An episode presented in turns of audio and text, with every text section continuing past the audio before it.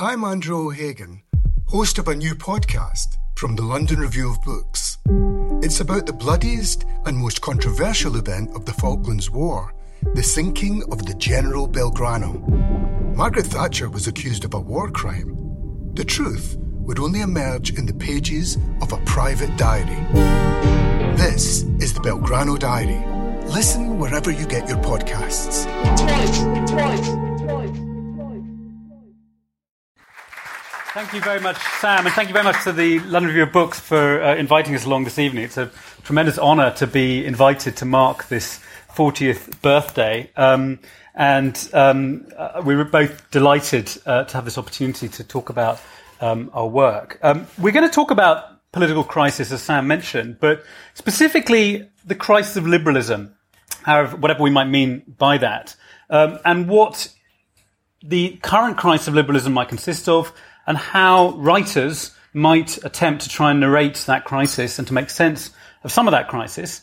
Um, there's been quite a lot of discussion in the public sphere, in academia, in policy world, joined also by the likes of Vladimir Putin even, that liberal values are in decline, that post-liberalism is the future of some kind, blue, movements like Blue Labour, um, various forms of populism that uh, challenge liberalism on uh, its particular uh, grounds of procedural justice and uh, rule of law.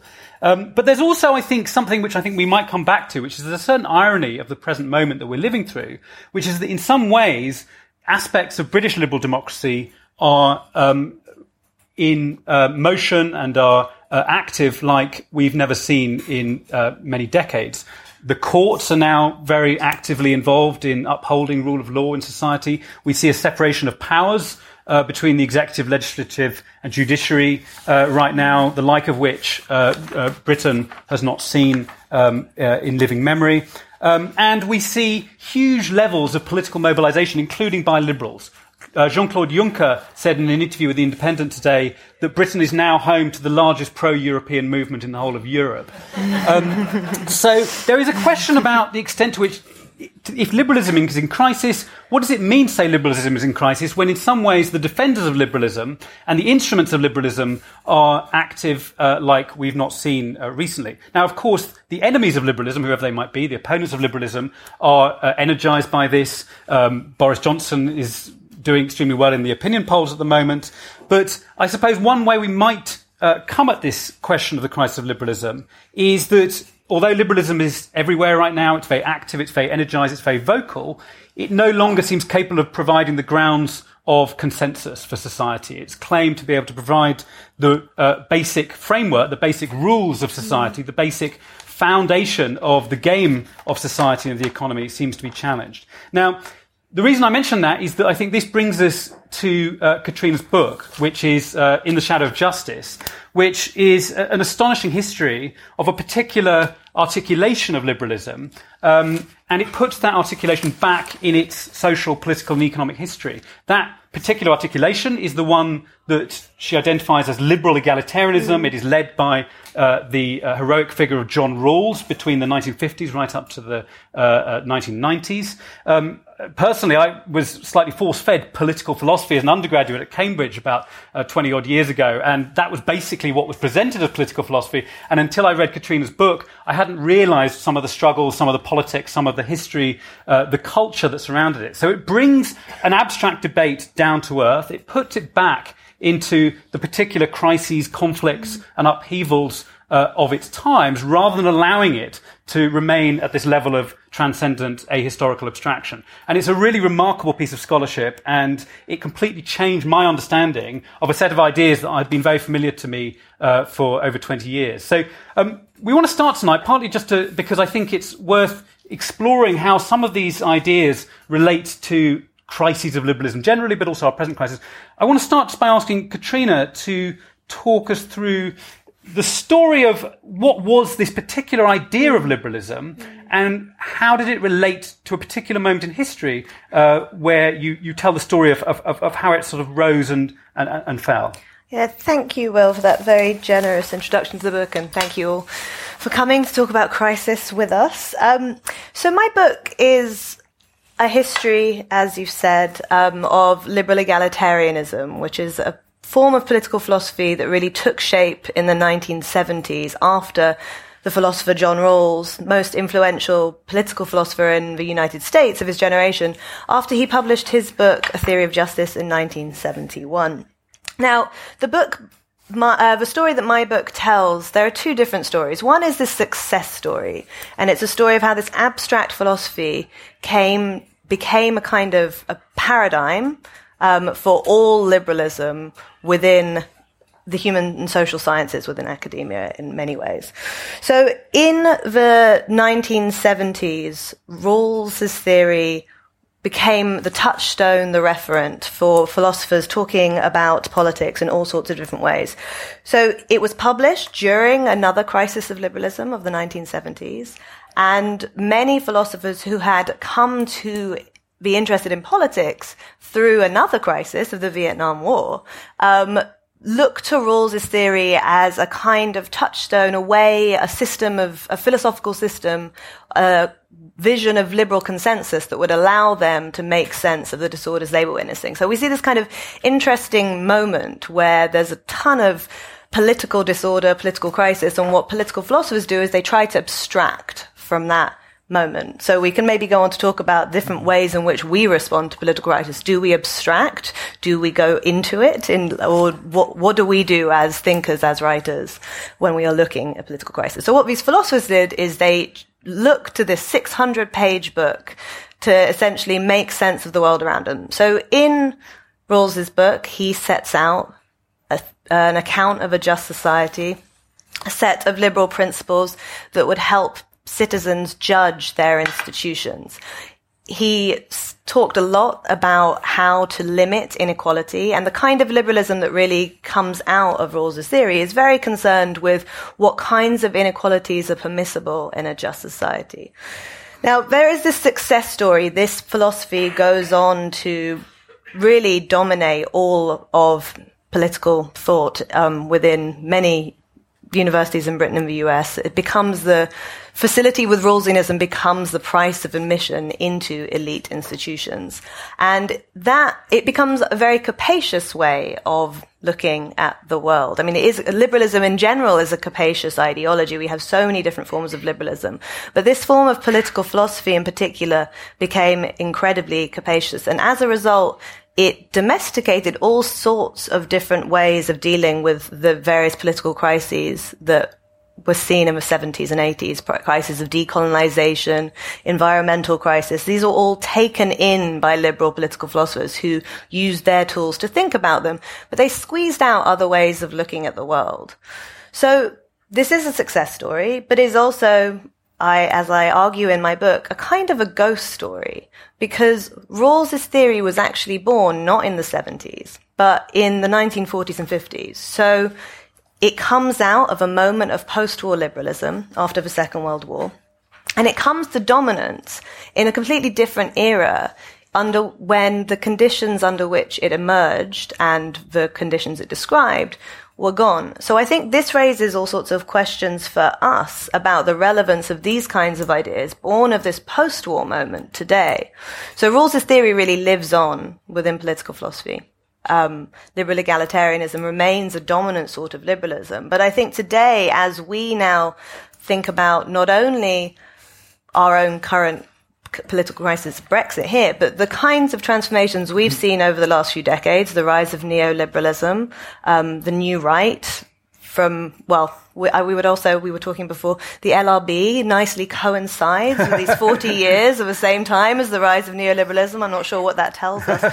Um, but, you know, so as we think about those transformations that we've seen, how the state has transformed, how the welfare state has been transformed, how certain institutions have been hollowed out, what does it mean to try to grab on to these kind of liberal ideas that may have run their course. And mm. I think liberal egalitarianism is one of those liberal visions that it's up for grabs whether or not it can help us make sense of our own political crises today. There's a very, there's a sort of strange, uh, I mean, it's not really a contradiction, but there's a, there's a strange um, ambiguity in the way you characterize this particular tradition, where on the mm. one hand, they're desperately looking for some sort of abstract foundation on which everyone can agree. In mm-hmm. a sense, that's the sort of mm-hmm. the, the, sort of well, not utopianism, but certainly the optimism of of liberalism is that it should be possible for everyone in society to agree on the basic framework of, of a society. And that, I think, when we talk about the crisis today, that, I think, plainly, when you think about the way in which, you know, a referendum is pitted against a parliament in various ways, mm-hmm. that clearly is, is, is something that is in, is in, is in serious trouble, if, if not, if not, um, um, fatally wounded.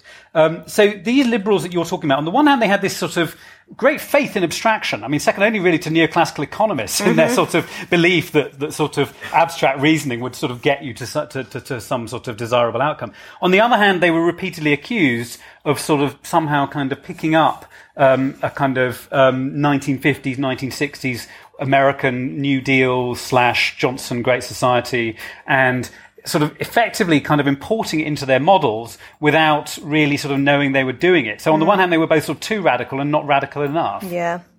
No, I think that's I- exactly right.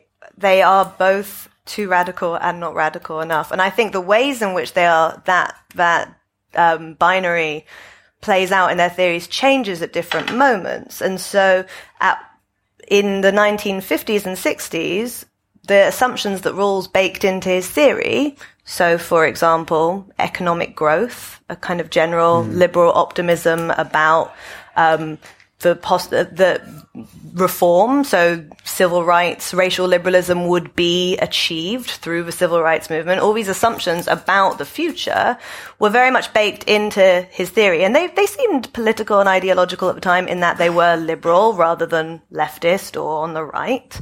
Um, but they were also, they seemed kind of like common sense. But those things no longer really seem like common sense. So what, sure. what does it mean to think about those yeah. kinds of theories now when they no longer seem well, there's a sort us. of, I suppose. I mean, if you think about the sort of what, where does where does abstraction and bureaucracy kind of collide? It's in some sort of idea of technocracy, for, in a sense, mm. the, of an idea of a of a form of authority that is not democratic, but which um, believes that its possession of reason, in some sense, mm-hmm. means that it is beyond dispute in some way. Which, of course, is exactly the kind of charge that is made against in in, in these sort of I wouldn't say that we're living in the twilight of liberalism, it's a bit melodramatic, but in this sort of rather kind of late liberal phase, that's exactly the problem that the likes of Hillary Clinton or the Remain campaign faced, was this idea that they would somehow sort of believed themselves to be sort of above or outside of mm-hmm, politics mm-hmm, in mm-hmm. some way, of, of, politics in that visceral, conflictual mm-hmm. kind of sense. And there's a line in the book um, where you write, you, you talk about the communitarians who mobilized against, well, didn't mobilize against Rawls, but they started to criticize the rules uh, from the 80s onwards. Uh, people like like um, Walzer, Nagel, Rorty.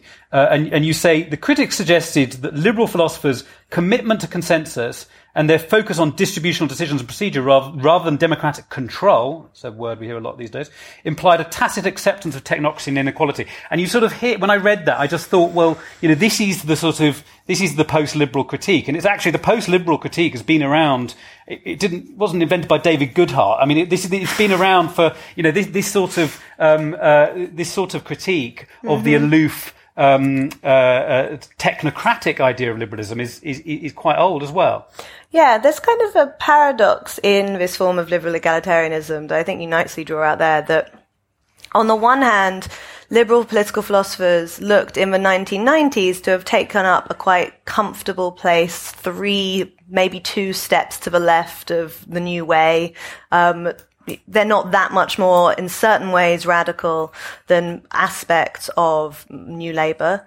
Um, and in that sense, they look part, exactly like this kind of technocratic liberalism that we have come to see as maybe complicit in some of our current problems. Mm. On the other hand, they were had very radical and demanding theories of inequality. And at the moment, I mean, we certainly think of ourselves as in this time of great inequality, we're looking around for solutions to deal with that. And I think they have also a number mm. of solutions. So there's this kind of puzzle about how we think about this. And I think that filters down the liberal tradition in general. I mean, I think if you see various forms of left liberalism who have, um, that have often made alliances with more radical popular front left movements and so on, um, that can look quite different from, say, Hillary Clinton's mm. form of technocratic liberalism, which might look like the opposite and the the opposition of any kind of left movement.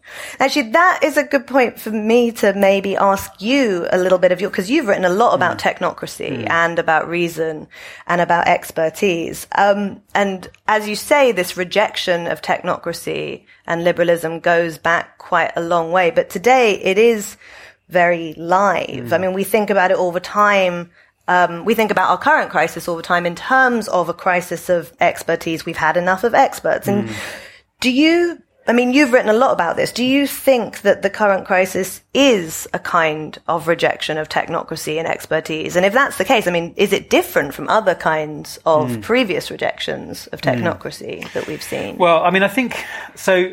One of the things that is different today, uh, which is one of the things that I'm I trying to articulate in my book Nervous States is that we now have an alternative to an, a, a, traditional expert, um, liberal, technocratic um, way of knowing the world. Mm. And the alternative is that if experts in their traditional bureaucratic sense are those who try to provide consensual, valid pictures of the world. And again, this is what makes sort of traditional expertise. If you think of sort of traditional liberal expertise, I'm talking about, say, the Office for National Statistics, which right. is that they want to, you know, they send out the census, they want to collect a certain amount of data so as to create an image of society which everyone can agree on. Now, of mm-hmm. course, that is one of the things that has been sort of fracturing is that statistics no longer seem to be able to, to, to, to achieve that level of consensus. And that's one of the things that, that interests me in the book is, is, is what are the, some of the both material and cultural forces against that things like inequality is one of the, the material forces that, you know, if, if half the population has had no increase in their welfare for, for 30 years, as is the case for, in the United States, why would sort of macroeconomic growth matter remotely? You know, to, to, so there are sort of certain problems there. But, but the, I think there's another thing which is new, which is an ideal of knowledge and an ideal of an alternative type of technocracy, which is much more attuned to trying to disrupt and to um, mobilize and to to, to undermine, um, which is much more about trying to uh, sense change as and when it happens. It's much closer to what I discuss in the book. Is more of a sort of um, military sensibility, really, because it's much more about strategy. It's much more about sensing how things are right now. It's a slightly paranoid sensibility, and that's what things like data analytics and the affordances of the platform economy um, uh, allow. Is, uh, is is what you might call a real time approach to knowledge. So, in that sense, I think that sort of why do we need newspapers or why do we need statisticians or experts in an age where it is possible to be able to collect data about the world and to sense what's going on in the world in a way that is in this sort of more of a kind of real-time sensibility. So that's kind of like the argument that I that I set out in in, in my book. But I think that clearly, you know, the the framing of of of of elite of experts as elites, which is a populist framing, is to mm. say I mean, a, sort of basic definition of populism is that it's a type of rhetoric which draws a line between you know, this is how Cas Mudde and others define it. It's between morally pure, homogenous, ordinary people, and then those elites over there who are trying to screw you. Um, once experts get put on the other side of that line, then of course, then that has sort of disastrous implications for for for the authority of you know, basic things like you know, news reporting, uh, expert analysis, and so on. So, I mean, I think that I think that think there are certain things which are which are new and are unprecedented, and I think that there is a, I think that this broad crisis of liberalism is also about changes in the, the, the sort of nature of knowledge in our society as well. It's not just that, of course. I mean, there are sort of economic dimensions. Yeah, I mean, I want to pick up on something you just said about. Um, the ways in which there is does seem to be this other form of expertise. So we tend to think of it that you know we've had enough of experts is the populists or mm. the right authoritarians or whatever we want to, however we want to characterize the kind of um, right wing insurgency we mm. have seen recently. So the, the usual idea is that they are opposed to experts. But you see, you're suggesting that actually there is this other kind of expertise. Mm. So there's an expertise of the right almost. It's not just that expertise is something that we associate with liberal institutions, over civil service, various forms of bureaucracy, the NHS, the press, mm. judges. There's another form of expertise. Well, an expertise that is all about um, a type of first mover advantage in a sense. I mean, so um, strategy is about anticipating and um, uh, uh, combating um, other people's strategies as much as anything else. Um, the, the the ideal of knowledge at work in business schools a lot of the time, for instance, mm-hmm. is of being able to know things before other people have known them, or being able to act on them, or being able to turn them into products, or being able to not get left behind, so that if if you if if you have an image of society that is in constant motion and is in is where um, as a constant competition where losers are constantly getting eliminated, the challenge of expertise within that type of society is not one of trying to create a sort of neutral, valid picture that everyone can see them recognize themselves in, but is about trying to grant advantages to this person rather than this advantage. This person. So a sort of, you know, a, a, a sort of everyday, um, personal uh, form of expertise that is distinct to what you might call a neoliberal society, with something like life coaching or something like that, which mm-hmm. is about in a sense, against a backdrop of, of some kind of rivalry, t- some kind of having to achieve a strategy where one is going to achieve some kind of objective. So it's much more about living in a state of motion and about achieving a sort of um, a, a, successful strategy rather than about creating a, a, sort of an objective picture. So being a kind of political agent with good timing. Yeah. So okay. I mean, I write in the book about how. Um, um, in a sense, you know, the sort of end point of a of, of, of, this mentality would be something like high frequency trading, which um, mm where you know the money is made in simply knowing something a split second before someone else that's a very different idea of what knowledge is good for than the type of knowledge that you know a doctor or a or a, or a traditional liberal expert of the sort that you're talking about uh, would, would would suggest but so i want to yeah. actually given that we're probably all thinking a little bit about brexit uh, maybe, maybe not. I don't know. I, I don't wanna, know what's happened uh, in the last 10 uh, minutes. Uh, yeah. Rolling news is another kind of yeah. aspect of the kind of emotional experience of Brexit. So, um, you've also written, as well as writing about um, experts and technocracy, you've also been writing um, quite a lot about who the Brexiteers mm. are and how this populist moment fits into the longer history of neoliberalism. Mm. So, can you talk a bit about yeah, I mean, I think so. I, have done a, a, couple of pieces in the in the LRB over the last six months or so about, I suppose that um, there's a curiosity of this moment, which is that within a, a, regular liberal democracy with a kind of representative system of parliament, you know, someone wins an election traditionally, and then they sort of, in some sense, um, are achieve some kind of status as legitimate, as, as, somehow kind of having the right to act on behalf of everybody. Um, but there is a sort of strange faction that I've I, I, I, became interested in in a, in a piece I wrote, I suppose about six months ago. Um, I can't remember what it was called now, but then there was also a sort of the collection of of, of piece, small pieces on on how bad can it get. I think it was called in the LRB, um, but about a sort of faction of a of a group of about twenty five percent of the electorate or so, of the sort of no deal, hard Brexiteer mentality. And I think one thing that has become clear, which we, which we weren't aware of um, when the referendum first happened, is that this is, doesn't fit the sort of, you know, famous kind of left behind kind of image of the, of the populist supporter at all, but is uh, a, often it's people who are older, people who are who report that they are financially secure, people who are largely in England outside of London. Um, and so I wrote this also wrote this blog post that we were talking about before on on what was I called England's Rentier Alliance of a group of these sorts of voters who were being appealed to by the Johnson camp and the the the, the Vote Leave camp which themselves are backed by another type of sort of rentier capitalism of um, of, of, of, the hedge funds, of the private equity barons, of the kind of maverick entrepreneurs, of the, the boss of, of, of water, um, not Waterstones.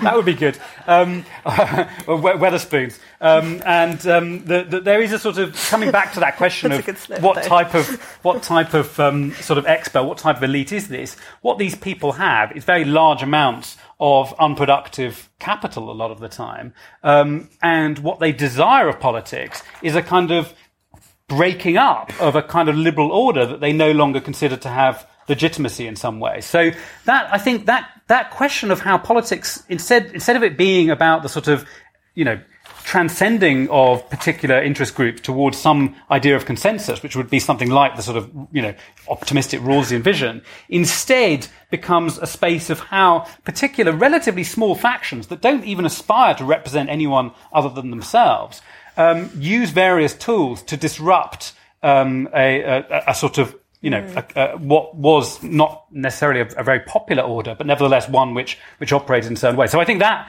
is is a sort of key part of this this um, uh, uh, you know, this sort of crisis of liberalism that we're talking about. But I mean, the the new right were also. I mean, the, I mean, you write a bit about the sort of you know what happened from the seventies onwards, and what was the kind of break of the seventies. That effectively, in that sort of ghost story you're telling, there doesn't the, the, the, liberal, the American liberal philosophers, anyway, they didn't, they didn't really quite grasp the nature of the challenge or the nature of the threat that was emerging around them, particularly, well, Nozick being one of them, but also the, the sort of rational choice, um, free marketeers. Yeah, I think that's right. I mean, it, so, uh, going back to American liberal political philosophy, they certainly, many of the crises of the 70s, the crisis of legitimacy, the kind of decline of the welfare state, seemed to pass a lot of political philosophers by. They were really concerned with working out exactly, well, refining their arguments about inequality and justice and consensus and so mm. on in a way that meant that they slightly, you know, didn't pay as much attention as perhaps they might have. And certain things, particularly like the privatization of the state that you see in that period, really passed them by. But one of the things that I think we've also seen um, is a coming apart since the 1970s of an alliance that in a tacit alliance or a tacit cohabitation between people like the philosophers I talk about in my book, the liberal political mm. philosophers, who were r- roughly speaking, when it came to practical politics, social democrats. They often saw their theories as to the left of the welfare state in various ways. Um, I show in my book that they started off as actually to the right, right to the welfare state, but you know that's another story. But one of the things that you see in the 1970s 70s, um, is that is this cohabitation? Um, they're actually picking out little bits of various neoliberal ideologies, particularly market ideologies. Mm. They think, okay, markets are here to stay. We need to try and work out how to bring market reasoning into our theories. And I think actually while you had this relationship between liberal egalitarianism taking up, well, liberal egalitarianism on the one hand and a kind of rising to dominance neoliberalism on the other hand, or rising right on the other hand, they seem to cohabit. And at the moment, I think we've seen that coming apart. Mm. Um, and it's not clear where they go back together. And yeah. if they, I mean, maybe it's a very welcome thing they've come apart, but it, it does seem that this trajectory of cohabita- cohabitation has finished. And I think oh, that cohabitation of what of, of, liberals and liberals and neoliberals, yeah, the yeah. right. Um, yeah. I, I think that you know, though I think that well, one of the things that this leads me to think about and wanting to ask mm. you is there. Um, there's a lot of debate about how much populism mm. can be understood as a real break with neoliberalism mm. and the kind of right wing Thatcherite in this country policies that we've you know been yeah. become familiar with or whether it's a continuation and therefore maybe it's not true that the social liberals should see this that differently mm. to the way they saw earlier forms of yeah the, I think the thing about that breaking part of the cohabitation, I think is very interesting because I think it. I mean, so going back to 1979 when the LRB was born and mm. um, uh, there was a new prime minister that year, um, there was. Um, uh, you know, there is a sort of interesting moment, which I think Thomas Piketty's work has, has really kind of brought home to, to lots of people with his, his book, Capital in the 21st Century, which is one of the problems of finance capital in particular is that it accumulates of its own accord and therefore it, it just you know grow, Piketty's famous um, discovery in that book is that the rate of return on capital is greater than the growth in economic production, which means that simply by owning a house, owning shares, owning uh, other types of assets, your wealth is going up by more than the economy is, is, is growing. Now, this means that the anchoring of neoliberalism or of, or of a sort of finance led market liberalism in a shared vision of society gets harder and harder every year that passes. So it was possible in 1979 for Thatcher to make a kind of an argument that wasn't that different, maybe from from Rawls in a sense. Maybe no, okay, okay, no, but no, but but but okay, but but there was at least it was possible to appeal to a sort of rules of the game type analysis, which is which of course New Labour was able to play very heavily with the vision of meritocracy, which is the everyone's in the game. You know, there are these kind of left neoliberals. It sounds yeah. odd, but there are these these people in the particularly in French neoliberalism, people like Rougier and others, for whom the state has this constant role to get people back into the game. You know, mm-hmm. if you get sick, you get dusted down, you get chucked back into the game. If you get unemployed, you get retrained and chucked back into the game. So the game it sounds like the wire if anyone's uh, the, you get you constantly get sort of retrained improved re-energized by you know the welfare state life coaches teachers and so on and put back into the game. But that vision that society is a game which you talk uh, early on in the book in relation to wittgenstein and frank knight and all there's fascinating stuff about that. Um, but that vision of society as a game neoliberalism can plausibly make that claim but if you spoke to my undergraduate students and said, "Yeah, society's a game, and everyone starts at you know at the, the beginning line in the same way," they would just laugh at you. I mean, it's just completely implausible, and that is heavily to do with the role of asset appreciation over the last forty years. So, in that sense, assets and Piketty's story about capital, I think, is crucial to that separation that you were talking about between um, liberalism and neoliberalism. And I assume that liberal political philosophers didn't pay a lot of attention. I mean, economists didn't either, to be fair. So, you know, but that, that thing, which is what is going on when the value of your house is earning more income than your job, you know, what, or, or certainly going up by more, by, by more in value which was, you know, something I, I, read a review of Melinda Cooper's book in the LRB last year called Family Values, which is a brilliant, one of the best books on neoliberalism. It's the best. Um, and it's about, in a sense, the fact that the family ends up becoming a far more important sort of agent in this, in this story of the last 40 years mm. than, than the labour market, in fact, because actually the labour market doesn't get you sort of, you know, where you want to end up. It's actually sort of assets and the way they get transferred. Yeah, so just to zoom back mm. a bit, maybe. So the rules of the game metaphor as a metaphor for, for society. Mm.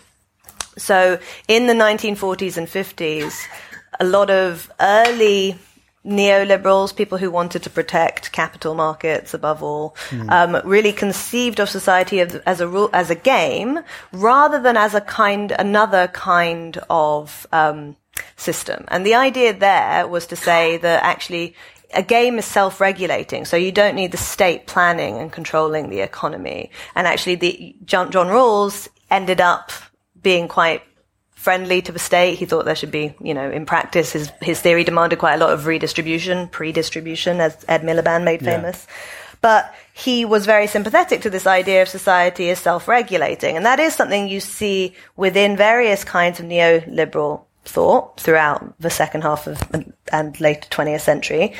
the disagreement between neoliberals and more egalitarian liberals is what kinds of things do people need to get have an equal chance of playing the game well? And so a egalitarian will say, well, they need all these good things and they need all these different social goods, where I think some of the kind of more hardened neoliberals will say, well, nothing, you know, it's just everyone's out to fight for themselves. And I think that this kind of way of seeing society, if we think about it in that sense, helps us see one of the things that's missing in this discussion about the role of the state to mm. stop political crises. And of course, in our political crisis, it's unclear is does the state have capacity to stop the kind of political crisis we're in? Um, I think one of the things that the rise of finance capital suggests is maybe it doesn't because mm. actually pa- real power is elsewhere at the moment. Yeah. Um, and I think when we kind of try to think about populism in hmm. relation mm. to these dynamics, one thing I, I want to pull out of hmm. this mm. kind of tangle and ask you to talk about more is whether actually the people who are involved in um, various populist movements have a direct relationship to that kind mm. of thinking about I mean, are they thinking in these terms? Well, uh, I think Brexiteers. So. I mean, I know that. So Quinn Slobodian, mm, yeah. um, historian of neoliberalism, has is doing some very interesting work showing that there is a direct line from the Bruges group that formed at the end of Thatcher's government into the Brexit party. And there are lots mm-hmm. of people that were very involved in debates against social, this idea of social Europe in the, in the 1990s who were, um, friendly to referenda, against uh, friendly to successionist ideas, this kind of sovereignty of small hmm. countries mm. mo- move,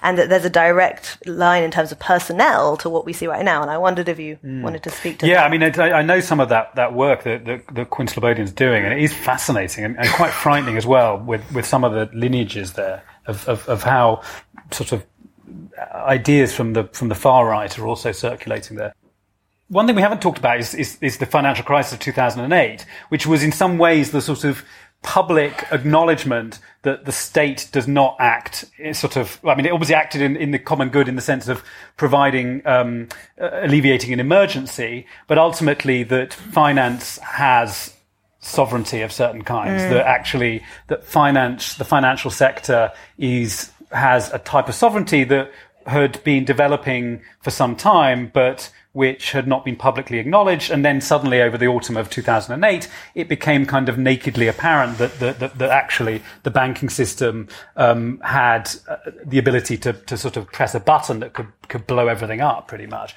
There's a, um, the Ascendancy of Finance by Joseph Vogl is amazing on the sort of history of, of, of, of the sort of entangling of finance and, and, and, and, state sovereignty the whole way back to, to, to early modern times, but particularly um, in, in that period. And I think that in a way, what sort of happened, I suppose, it didn't happen to start with, obviously it took a few years, but was that sovereignty was was was was brought into was was rendered a public concern by the events of 2008 and i suppose you could say that the populists um, because after all populism says that sovereignty lies with the people it's not true. I mean, sovereignty doesn't. I mean, in this country, I mean, constitutionally, it's not true. Jacob Rees-Mogg goes around saying sovereignty lies with the people. It's not constitutionally a fact. It's not. You know, sovereignty does not. It lies with the crown, and she gives it to to Parliament. I mean, that, this is the sort of literal constitutional understanding of it. In a de facto sense of of who has the right to declare some kind of exception, you could say that it lies in corners of the city of London.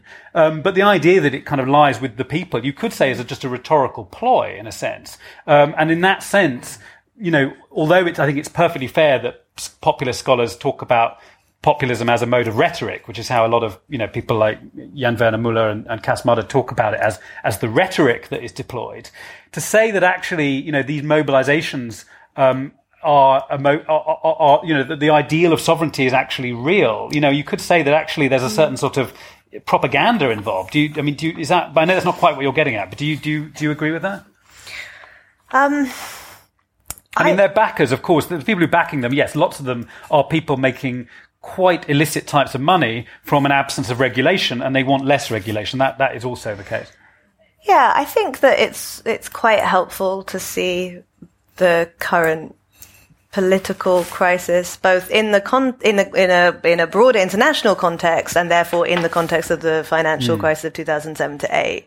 Um, whether that means that the populism, global populism of 2016, mm. um, is a kind of dressed up version of uh, older forms of right wing politics with a different kind of rhetoric, or whether it's something really new. I'm I th- I'm not quite mm. sure yet, mm. but I do think that we I we should be thinking about to Brexit in the context of 2007 to 8, but also in this longer lineage of transformations within the Conservative Party. And actually, the, mm. it's, I think, in this sense, important to see Brexit and populism around Brexit within the con- within the context of um, how it seems to maybe be solving or maybe not solving a crisis within the Conservatives, mm. but also that it has lineages within the Thatcher era, but also perhaps broadening it out to think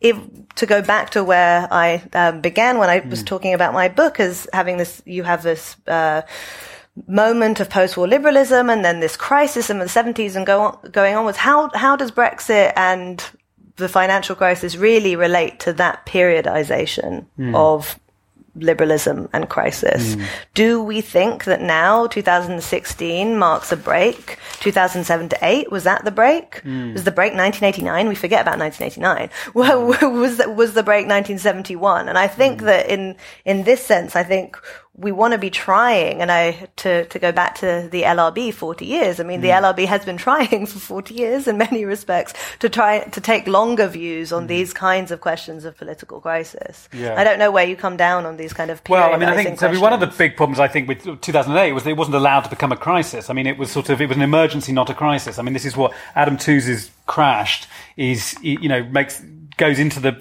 sort of almost like a rhetorical analysis of what Geithner and Paulson and everyone was saying at that time was we are now the firefighters, we are now the sort of army. This is Vietnam. This is not, and they they sort of position themselves as as as emergency. Um, um, uh, sort of heroes rather than as as um, what happened in the 70s between 73 and, and sort of 79 was people had a long time to think about inflation and think about I mean the, you know, the neoliberals have been discussing it for a lot longer than that. But there was a long period of time when people tried out different ideas, and eventually um, the, the, the, neoliberal ideas um, were in the ascendancy. But I think you know, 2008 was a sort of crisis that was not allowed to become a crisis, and I think that partly was why eight years later, this political crisis bubbled up to the extent that it did was the, the sort of sheer sense of, of outrage um, that, and there is actually empirical political science showing that, you know, that in terms of attitudes and feelings of injustice,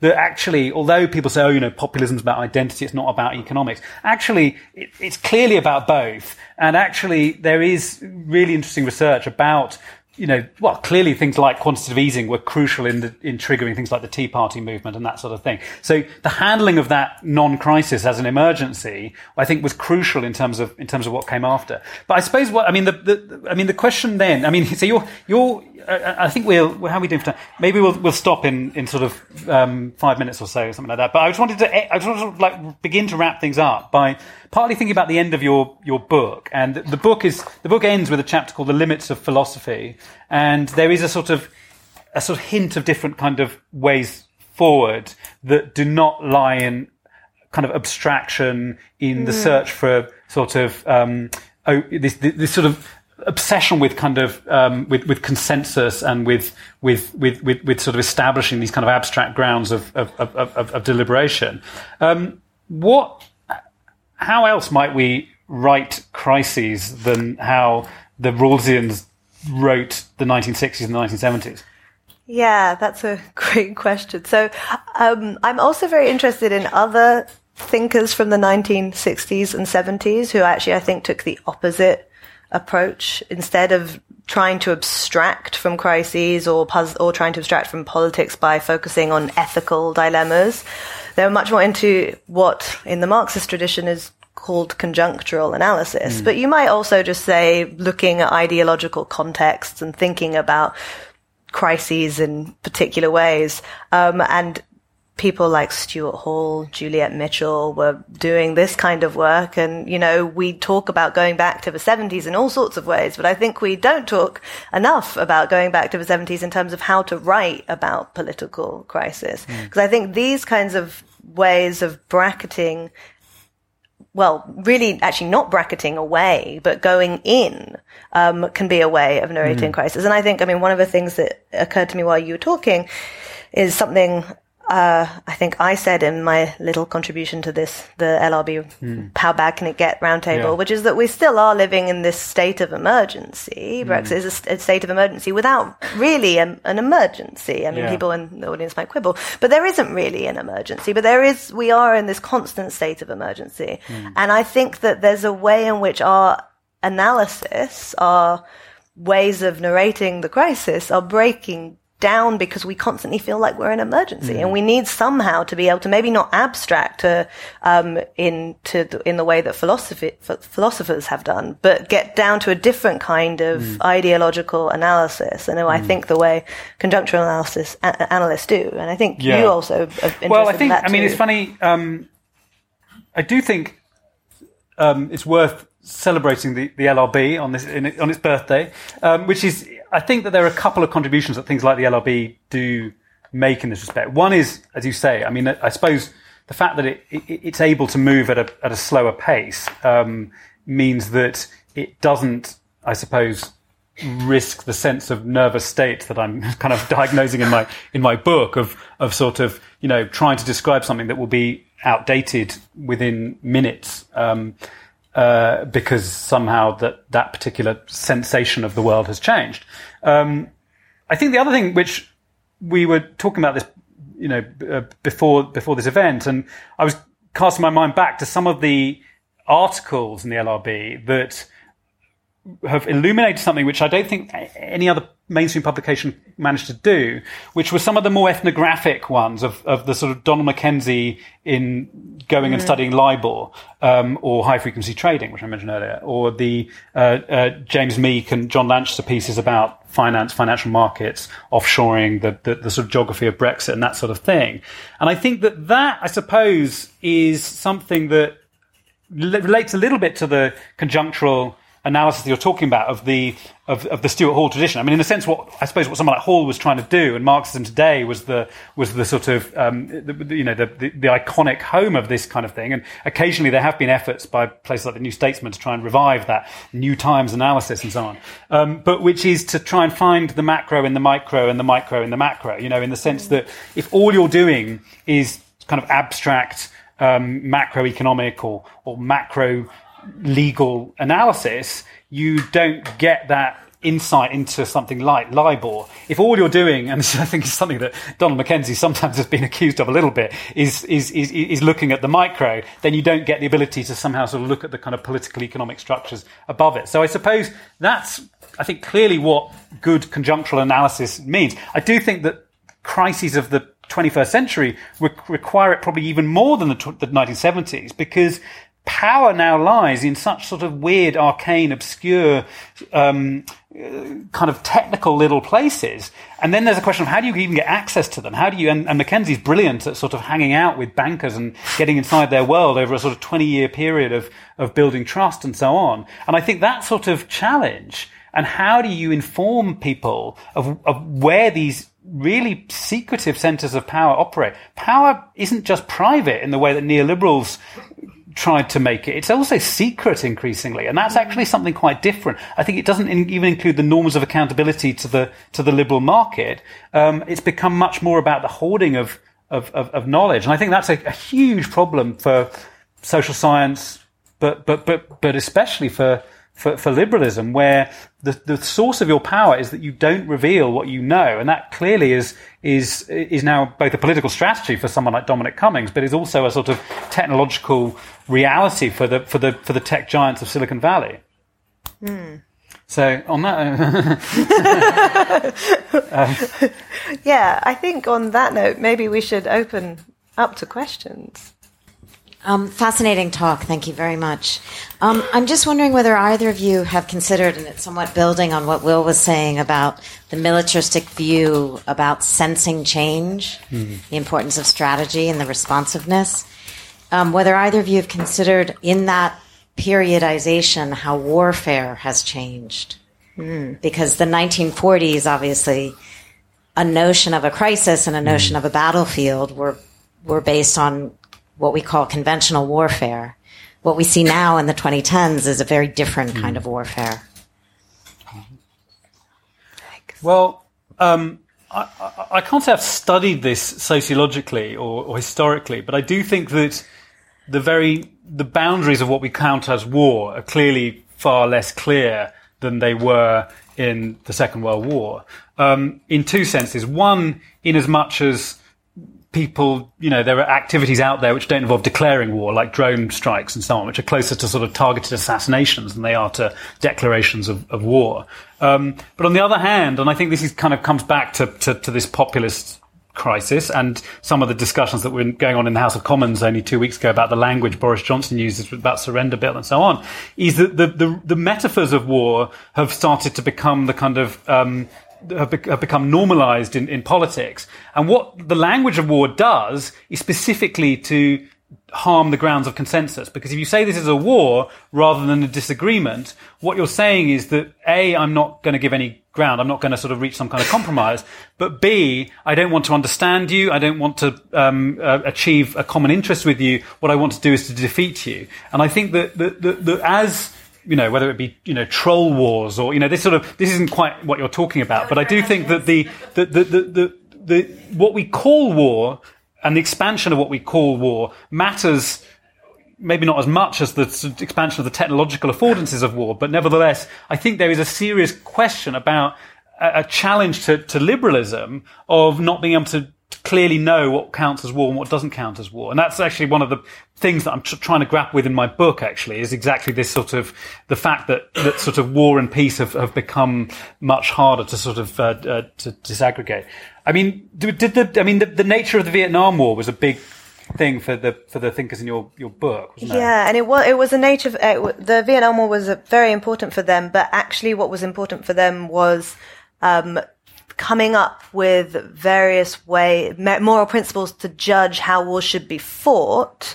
Uh, questions like just war theory comes out or has a resurgence in um, the aftermath of the Vietnam War among liberal philosophers, but they were less interested in the politics of wars. And I think that is something that you see a lot. Um, and Sam Moyn has made this kind of an argument that you get a shift from an emphasis on the politics of war to an emphasis on fighting wars well. And I'm not mm. quite sure how that fits in with the general militarization of our political discourse, which I mm. agree with you about. Um, I would also say that I think that the function of war in our, or fu- the function of the idea of war in our politics has changed quite recently. And I think maybe Piketty has something to do with this because there's a sense in which people mm. now are very aware of this argument that, well, the, you wouldn't have had the welfare state without the war, the Second World War, the military, the the investment needed to build up state capacity was need uh, was the the warfare state, and David Edgerton too. Um, and I I think that there is this sense when we're talking about emergencies and crisis, mm. is this crisis, is this emergency going to be the big enough one to change our politics in the way that a war would change our politics. Mm. And I think you can think about that from a kind of transformative, hopeful, optimistic perspective and think, you know, is this the crisis that's going to birth something new or are we in the time of monsters? And I mm. think that that is that, that fit the, the, almost like the figure of war in politics, I think has come to the fore in new ways recently, but that's not quite what you were asking, but yeah.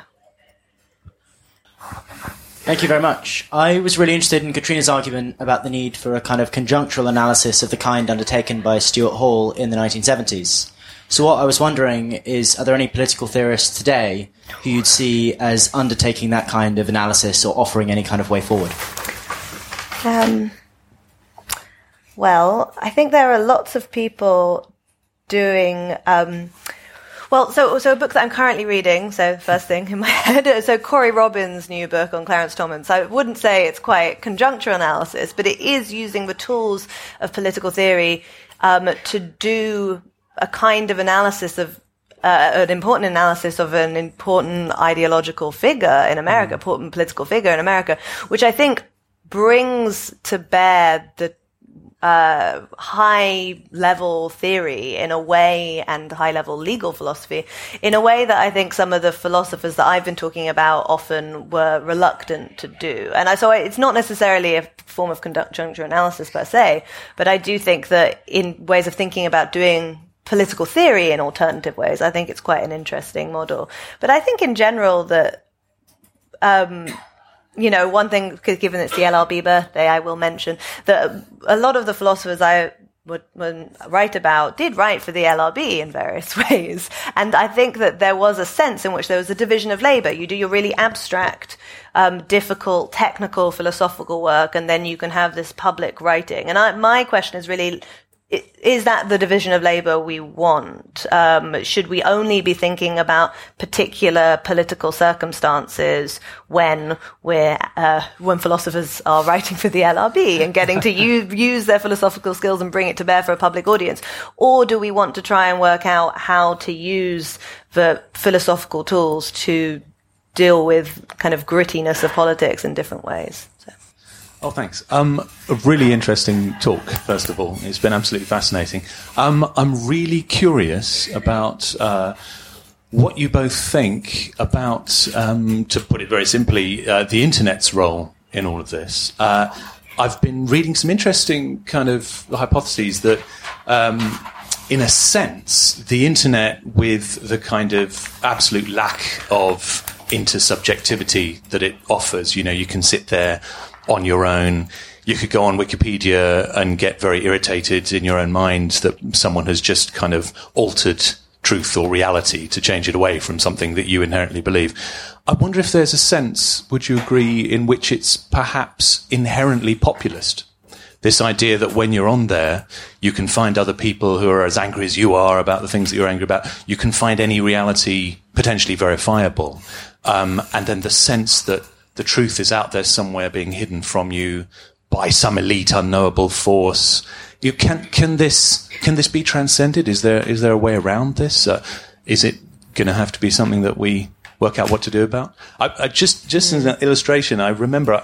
Unless I completely imagined it, um, there, there was this movement a couple of years ago. I think Hillary Clinton endorsed it, where there was going to be a website where you could get your facts verified and receive a sort of four or five digit stamp um, saying this fact has officially passed through, you know, whatever it was called, and has been returned to you as truth. Yeah, but I don't think it caught on. Uh, it's sort of like a smugness engine, really. um, you, the no, internet. No, the internet. You go. Oh, what, I mean, I think clearly there's been a. Um, I mean, the the internet is a sort of there's a there's a wonderful um, line in Richard Seymour's book. Um, uh, the Twittering Machine, which is a brilliant book. I reviewed it for the Guardian earlier in the summer, and he, he talks about he, he takes this. The Twittering Machine is a Paul Klee um, painting, um, which he uses as a way of trying to understand this kind of madness that is engulfing us. And um, Seymour talks about it. The, the, Twittering Machine is the furnace of meaning, he says, and, the, and it's similar to the Patricia Lockwood um, LRB piece, which I thought was one of the best depictions of being a sort of social media user, of just the sort of chaotic sort of mm. fragmentation of, of, of, of, meaning, which of course is sort of disastrous politically because that, what you need to do in order to be able to cope with that sort of world is to get your, is to sort of outsource your access to meaning to, to someone else, someone who appears confident enough that they know what's going on. Um, it's not a coincidence that the sort of language of, of, of, of, Twitter is followers. The point is that it is a sort of a, a, hierarchy of, of belief as much as anything else, which is that I will follow this person.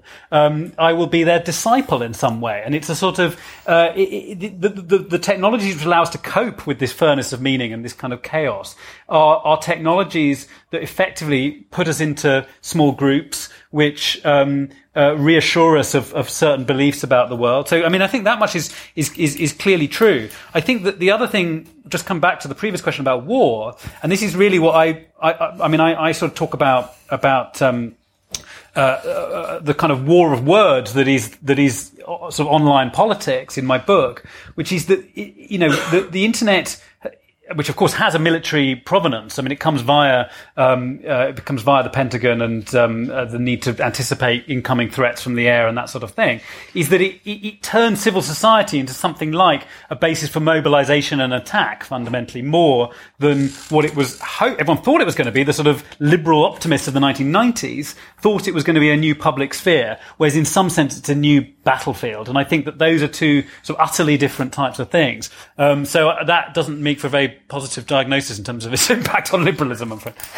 yeah, I mean, I, I think I broadly agree. Um, I, I think that there's also, but I, I think it's an open question how much the internet really changes not our experience of politics. I think it changes that hugely, but how much it actually changes much of mm. what we call politics um, outside of our experience of it.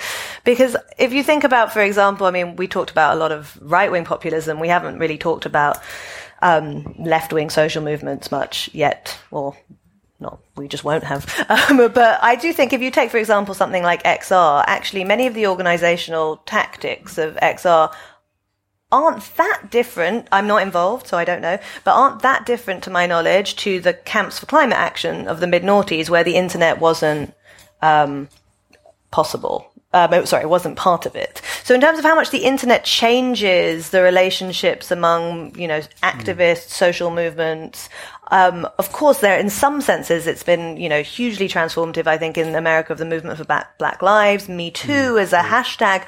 But in terms of what Me Too has achieved, is the internet going to have ended up playing? I mean, of course, it plays a role in the sense of it plays a role in all our lives, but I wonder if we can over estimate its contribution yeah. to politics. Uh, one thing which, I mean, I, I, have this idea for a paper I want to write, which is adding another ism into the mix, uh, which is on, on the internet as a space of, of meta-liberalism, not rather than post-liberalism. the, in as much as actually, if you think about what a lot of online political discourse is doing, it is denouncing the institutions of liberalism as being inadequately just, corrupt, not living up to what they're meant to do. The BBC is full of, you know, Remainers, or the BBC is full of Leavers, or Parliament is um, not doing this properly. So, in a sense, I mean, maybe it's just the bit of the internet that I inhabit, but there is a, huge amount of sort of looking down, that's why I say meta, upon the institutions of, of the liberal public sphere and saying these aren't doing what they're meant to be doing. Now, of course, the problem is that they can't satisfy all of those different needs because a lot of those needs, what they say by these should be what they should be doing is they should be doing exactly what I insist they should be doing. So there's a sort of breakdown of perspective there as well. But a lot of it is sort of there's a kind of there's a spirit of denunciation and of and there's studies actually showing of how tweets which have a lot of what they call moral emotion in, in sentiment analysis terms travel much, much further than those which have low moral emotion. So mm. if you say, I mean, I know this from my own use of Twitter. If you say something that bad about the BBC, you get retweeted everywhere. If you say something good about the BBC or just factually true about the world, no one gives a shit. And so it's like denunciation of the institutions of the sort of bourgeois liberal public sphere is the sort of is the kind of modus operandi of a lot of, of, of social media, certainly. I don't know, but sorry, sorry.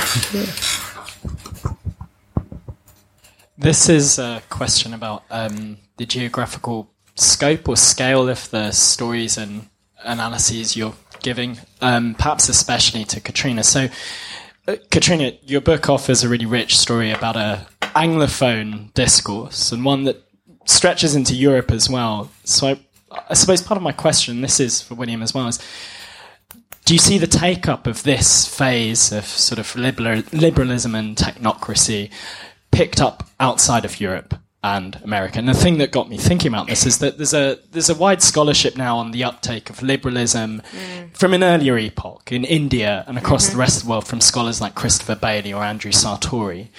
Do you see anything like that happening with this set of discourses you're talking about? Well, I'm just actually going to say something that was said to me two days ago by Shruti Kapila, who made the very perceptive point that the Rawlsian liberal story that I'm telling is actually the story of the first non-global liberalism, because actually liberalism mm. in the 19th century was a form of, often took a utilitarian form, government house, colonial, mm. utilitarian liberalism, and actually come the 50s and 60s after John Rawls, it gets modeled on the United States. And of course, you know, then you have exporting democracy, a kind of idea of modernization, and with America at its um, helm baked in to liberalism, but it's not global in its aspirations in that sense. I mean, you know, perhaps all liberalisms are global in their aspirations, but it's not deliberately so. So in that sense, I mean, I'm really um, not trying to tell a story that goes beyond the Anglophone world. Um, and I'm not sure I can speak that well to it. And I can speak to the ways in which the idea of the the non-West features back into liberalism, which is, I think, in various different ways, it becomes a kind of outer edge, um, and um, you know, a, a, kind of site of a crucible of progress for them in this kind of old fashioned kind of modernization theory kind of way. But I'm not sure about how it, how does it, what to say about beyond, but maybe. No, I mean, I, no. I, I, I, mean, I can't speak with um, having studied this, I'm afraid. So, yeah. Um, you both touched on the concept of consensus as a kind of mm. central part of liberalism. Um, I'm wondering if you think that of what do you think of the idea that liberalism actually has consensus fundamentally mischaracterized? So, mm-hmm. liberalism in the Rawlsian version, or Will, in your book, you describe it really well, has this view, particularly the technocratic view of liberalism, which is consensus is something we reach before we make decisions. Hmm. But actually, what consensus is, is a realization afterwards that most people have bought into what you've done as a politician. Hmm. So, uh, in my home country in Australia, when John Howard first got in, in 1996, he didn't have consensus. What he had was an electoral coalition, like a coordination, as you say in your book, Right. right? But when he left office 12 years later, he had fundamentally changed the way the majority of Australians view their society. So do you think that is a mis- Yeah. that's like one of the fundamental flaws of this technocratic liberalism that we're seeing? It's very, yes, I, I, mean, it's a very interesting point, and I think, of course, I mean, people would make the same claim about Thatcher, I think, as well, in some ways, that that's what the Gramscians like Hall would talk about as hegemony in some ways, was that you don't start with it, you have to sort of gradually cultivate it using civil society and so on. Um, but I think that you're, you're right. I think that the vision of consensus that technocrats subscribe to might be more like the consensus of the scientific establishment, where effectively it begins from the premise of that this is not democratic. Scientific, the scientific establishment is anything but democratic. It has to exclude the vast majority of people, and that's the basis of its of its consensus. And that, I suppose, is the sort of what technocracy falls into the trap of thinking that government is closer to a scientific laboratory than to a parliament in some sense. And that's, I think, maybe what what, what you're sort of gesturing towards. But it's a it's a very interesting point. Think.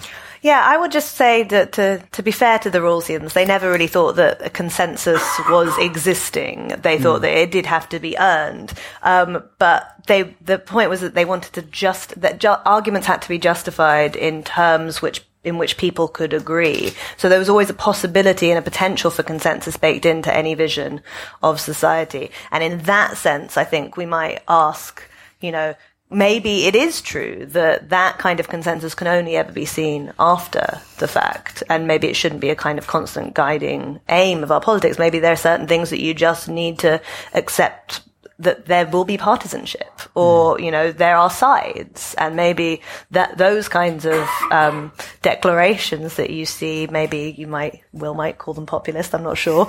Um, but, you know, that, that there are sides and that perhaps the consensuses are only ever, um, norms once they are settled. That's what a consensus is. But actually, con- politics is about constantly interrogating and battling to settle the norms. So, Um, we are we going to wrap up? Yeah. yeah. Yeah. Oh, sorry. I we, we weren't sure that was either of our jobs. Do you- Yeah. I'll just dive in and say thank you um, to Katrina Forrester and William Davies. Thank you very much. Um, both authors' books are here, as is the London Review of Books and Incomplete History. So please come and have a look and avail yourselves of those at the end. Um, and before you do, please thank our guests. Thank you so much for being here. Thank you.